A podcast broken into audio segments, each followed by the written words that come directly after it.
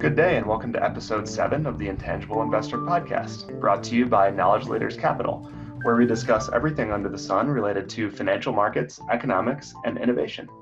This episode was recorded on January 9th, 2020. I'm Bryce Coward, Deputy Chief Investment Officer and Portfolio Manager for Knowledge Leaders Capital, and I'm joined today by my colleague, Steven Vannelli, the Chief Investment Officer and Chief Executive Officer of Knowledge Leaders Capital. Welcome, everyone, to the podcast, and welcome back from the holiday season. We hope everyone had a, a nice, uh, relaxing, and safe holiday season. Well, after the holiday break, I thought it'd be uh, a good idea to get back to basics and talk a little bit about innovation investment in the United States. But before that, Steve has some thoughts uh, he'd like to share about national savings in, in the United States. Steve, what have you been looking at related to economy wide savings? Well, Bryce, um, as you know, the flow of funds put out by the Federal Reserve comes out on a quarterly basis. Uh, the most recent just came out on December the 12th, 2019. And for those that may be unfamiliar with the flow of funds, it's um, about the most complete compendium of economic activity in the United States that, that, that exists. It's roughly 125 pages of tables of numbers and small fonts outlining um, all the various sectors of the economy the household the business the non uh, uh, uh, non-business sectors. And so one of the uh, tables uh, earlier on in the flow of funds is a summary table. It's a savings and investment summary table table f4 and what it does is it uh, aggregates the um, aggregate savings of the, the three primary sectors of the economy the household, the government, and, the business sectors. And, and in looking through that, um, uh, we can then total it up and, and arrive at a uh, net savings as a percent of GDP. Uh, which is a way of understanding, um, again, our, our, our, savings trends in the United States. And of course, because investment is, is, is linked via, uh, via identity, savings equals investment. Um, uh, if you want to have an idea of where investment in, in the economy is going, uh, having a good idea of what savings trends are is a, is a great place to start. So, with that, um, we'll start with the household sector household sector uh, in the most recent report uh, uh, is recorded as having savings on a flow basis of about 6% of GDP, 6.05% of GDP positive. Now, that is um, down from uh, an 8% savings rate uh, in 2012 when, the, when the consumer was likely still pretty, pretty, pretty scared after the Great Recession. Um, but it's also interestingly um, up uh, about one full percentage point uh, since the last uh, since the last election, from from about five percent to to about six percent. So then, looking at the business sector, uh, the business sector uh, current uh, net savings as a percent of GDP are about two point five two percent. Um, they peaked at about five and a half percent in 2010 and have shrunk since. Um, of course, that's interesting in light of the uh, the, the, relatively strong profit margins that, the companies have posted the last few years. And I think, think the easy answer there is that um, uh, in, instead of retaining earnings, which would count as business savings, companies paid out uh, those quote unquote retained earnings uh, in the form of stock buybacks. Uh, and so then we have the, the government sector. and the government sector is the largest dissaver in the economy, running a deficit as a percent of GDP uh, of roughly 6.68%. Um, that deficit was as low as, or sorry, as large as 12% of GDP uh, in 2009 in the aftermath of, the uh, of the great financial crisis. And, and it got to as small as negative 4% in 2015. So uh, it, it's opened up by, by, you know, by a pretty good margin in the last few years.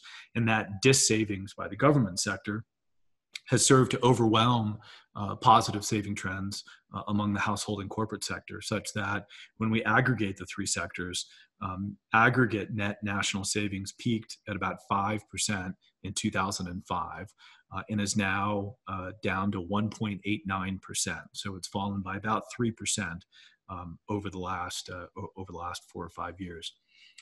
Uh, and so, uh, as I mentioned earlier, savings is important to look at in, in terms of understanding investment trends. And so, um, when we see last year that non-residential fixed investment as a percent of GDP fell uh, by about half a percent to about 13.36 percent, um, it's not surprising in light of the you know now multi-year deterioration in uh, in net savings. There simply isn't the there simply isn't the organic savings generated in the United States in order to fuel uh, a large uh, expansion of a, of a capital stock. And so, if we take that one step further, we can look at you know gross investment uh, and then subtract out depreciation in order to have an understanding for what net investment uh, uh, is among the private among the private sector. And so net investment currently is uh, just under 4%, 3.97%. Um, and this cycle net investment has averaged about 3% uh, of GDP, fairly in line with, uh, with, with savings trends. Um, but again, it's not surprising that in two, uh, 2015, when net savings peaked, net investment peaked around 5%. And as savings, uh, net savings have fallen off, net investment has fallen off by around 1% of GDP as well. So certainly that has you know, implications for economic growth as we look into 2020 uh, for those thinking that uh, economic growth this year uh, uh, uh will likely be uh, you know helped significantly by by corporate investment to the extent corporate savings to the extent aggregate savings excuse me continue to decline um, that that seems like a less and less likely proposition um, and then from an investment standpoint which of course is where the rubber meets the road for for, for our listeners there's three three you know asset allocation consequences I would point out to to trends in in net national savings. Uh, the first of them is uh, the uh, the U.S. dollar and uh, net national savings. If we look back over the last 30 years, um, ebbs and flows in net national savings tend to coincide with a two-year lead with ebbs and flows, rises and drops in, in, in the U.S. dollar. And so, um, while the U.S. dollar made a high uh, in uh, several years ago uh, with a two-year lag with net savings. Um, as we see net savings continue on a glide path down, uh, it, uh, it, it raises the the specter of whether or not uh, we may be finally seeing um, a peak in the U.S. dollar and and the dollar, you know, put in a put in a decisive top. And I'll, I'll say with that, um, on December 30th, we got a golden cross in the US dollar index, which is a technical configuration where the 50 day moving average falls down through the 200 day moving average. So, definitely something we'll be uh, keeping our eyes on given the significance of, of currencies to, to the investment landscape. The second item that, that I would throw in there that's related to net savings trends is the relative performance of stocks versus bonds. And when uh, net savings are rising generally earlier on in an economic cycle. Stocks tend to outperform bonds. Um, as net savings peak and begin to decline, generally stocks underperform bonds. So, for example, net savings peaked in 99, stock market peak, uh, relative performance of stocks versus bonds peaked in, in 2000. Uh, net savings peaked at the end of, uh, end of 06. Uh, the relative performance of stocks versus bonds peaked at the end of, of 07. Um, here, we've been following the script uh, relatively closely, um, except since 2016. Uh, for the last you know three years, we've had this divergence where um, the relative performance of stocks versus bonds has increased by about 60%, while net savings have uh, again con- continued to drop away. So, um, if if history is any guide, um, uh, certainly that would suggest some uh, some caution may be warranted uh, when looking at that stock versus bond allocation. And then the last one that I would throw in there um, is the strong relationship through time, um, inverse relationship through time between net national savings and gold prices. And when net national savings are rising, that's usually a backdrop of gold falling uh, and vice versa when net national savings are falling uh, as they are right now. It tends to be an environment where, where gold uh, where gold outperforms and has the wind in its back. Similar to the U.S. dollar, um, our models um, you know identify a, a two-year uh, uh, lead for net national savings as as the best kind of timing barometer. So um, I think as long as we continue to see environment of falling U.S. Uh, net national savings, uh, uh, gold probably has the wind at its back. So with with that um, minutia, Bryce, um, I, I, know you've been doing some work on intangible investment uh, at the sub industry level. Um, would you like to share with our listeners uh, your findings?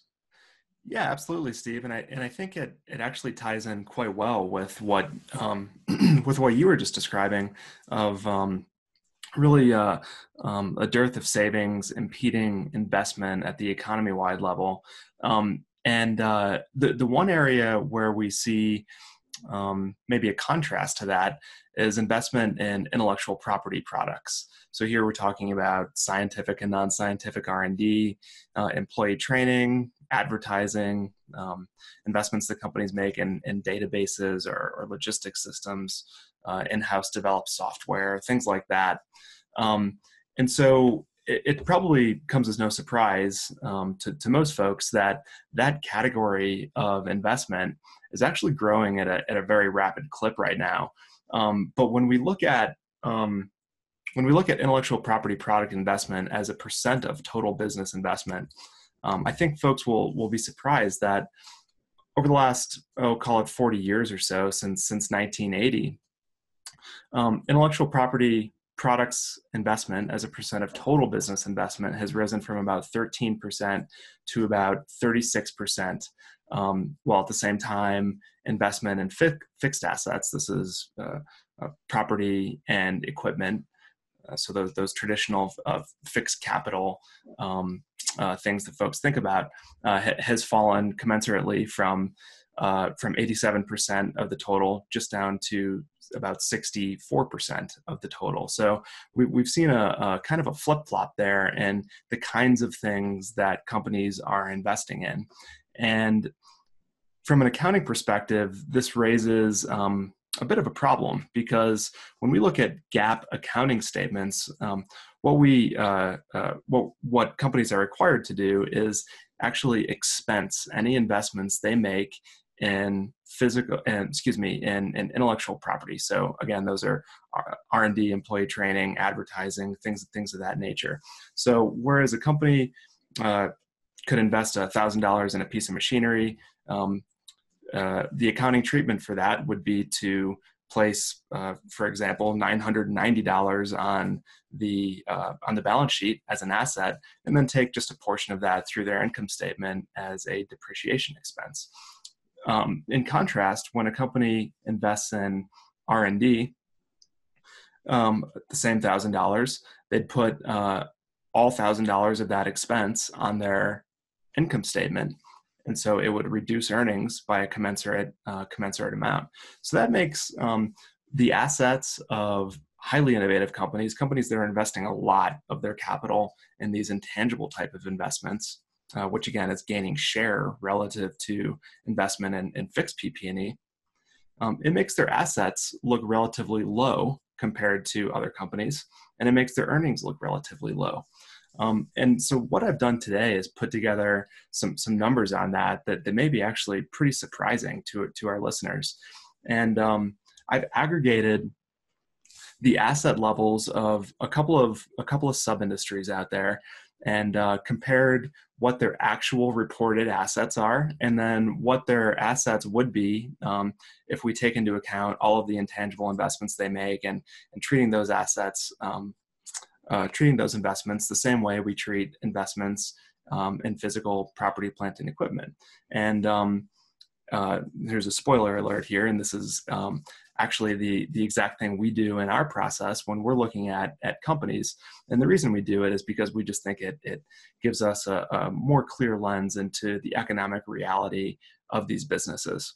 So um, I've just got a couple examples, and uh, the first one here is uh, the sub industry called Human Resources and Employment Services.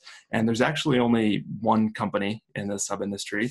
It's Robert Half. It's a, a staffing agency, and their uh, their reported assets on their balance sheet are uh, 1.9 billion dollars. but when we take into account all of the investments they make, um, particularly uh, uh, in this company um, with regard to employee training, um, we count assets uh, of, of 2.9 billion. So that's a, that's a, a billion dollars that um, are productive assets that normal investors do not see on this company's balance sheet. That's a difference of about 52%. Um, so another another uh, group of companies I'll hit on here is computer and electronics retail businesses.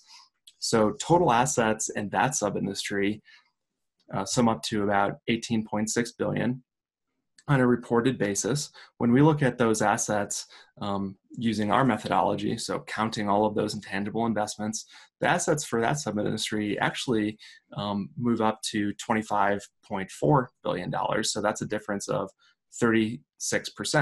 Um, there's a couple of names in this industry that that folks are probably pretty familiar with.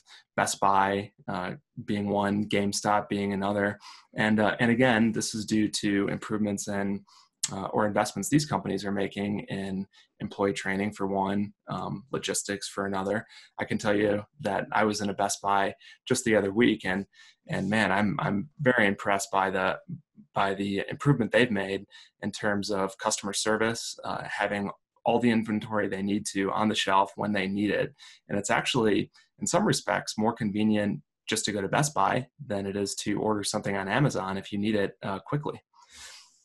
Um, another sub industry I'll hit on is food retail. And um, in this space, reported assets are $3.2 billion, and adjusted assets, as we count them, are $4.4 billion. So that's a difference of 36%. Uh, Sprouts Market is, is one company in this group that folks might be familiar with. And again, uh, it's a company that has terrific customer service. They've got um, uh, they've got their shelf stocked with everything that they need, and uh, it's a very efficient business. Again, um, again, alluding to those investments, those intangible investments that this company is making in things like um, staffing, employee training, and and logistics. Um, and then a final industry that I'll hit on is the personal products group. Um, so a couple of companies in this group might be uh, Estee Lauder and Avon Products, uh, companies that folks are familiar with. So re- um, reported assets in this uh, sub-industry are $41.7 billion. And, um, and adjusted assets, uh, taking into account all those intangible investments, are $55.8 billion. So that's a difference of about 34%. Um, again, a, a, very large difference. Now, here, uh, the investments these companies are making aren't so much in the employee training space, but um, more in the non-scientific R&D space. So testing chemical compounds and and and uh, testing how those compounds, um, uh, uh, testing how those com- how they're able to put those different compounds together in order to make a consumer product. In this case, um, in this case, makeup or lotions, things of that nature. Now, uh, listeners will probably notice that I didn't talk about any um, any tech companies. Now, of course, there are tech companies that, that spend a great deal on, on intangible investments. Names that come to mind would be Amazon, Google, Microsoft, eBay, Expedia, uh, you know, names that, that folks are familiar with. But, um, but actually, what we see is it's um, investment in tangibles is much more broad based than just in the tech sector. And, and in fact, um, some of the sub industries that I talked about are actually the, the most um, uh, robust investors and intangible investments um, out there. So I just thought I'd, I'd point out that interesting fact.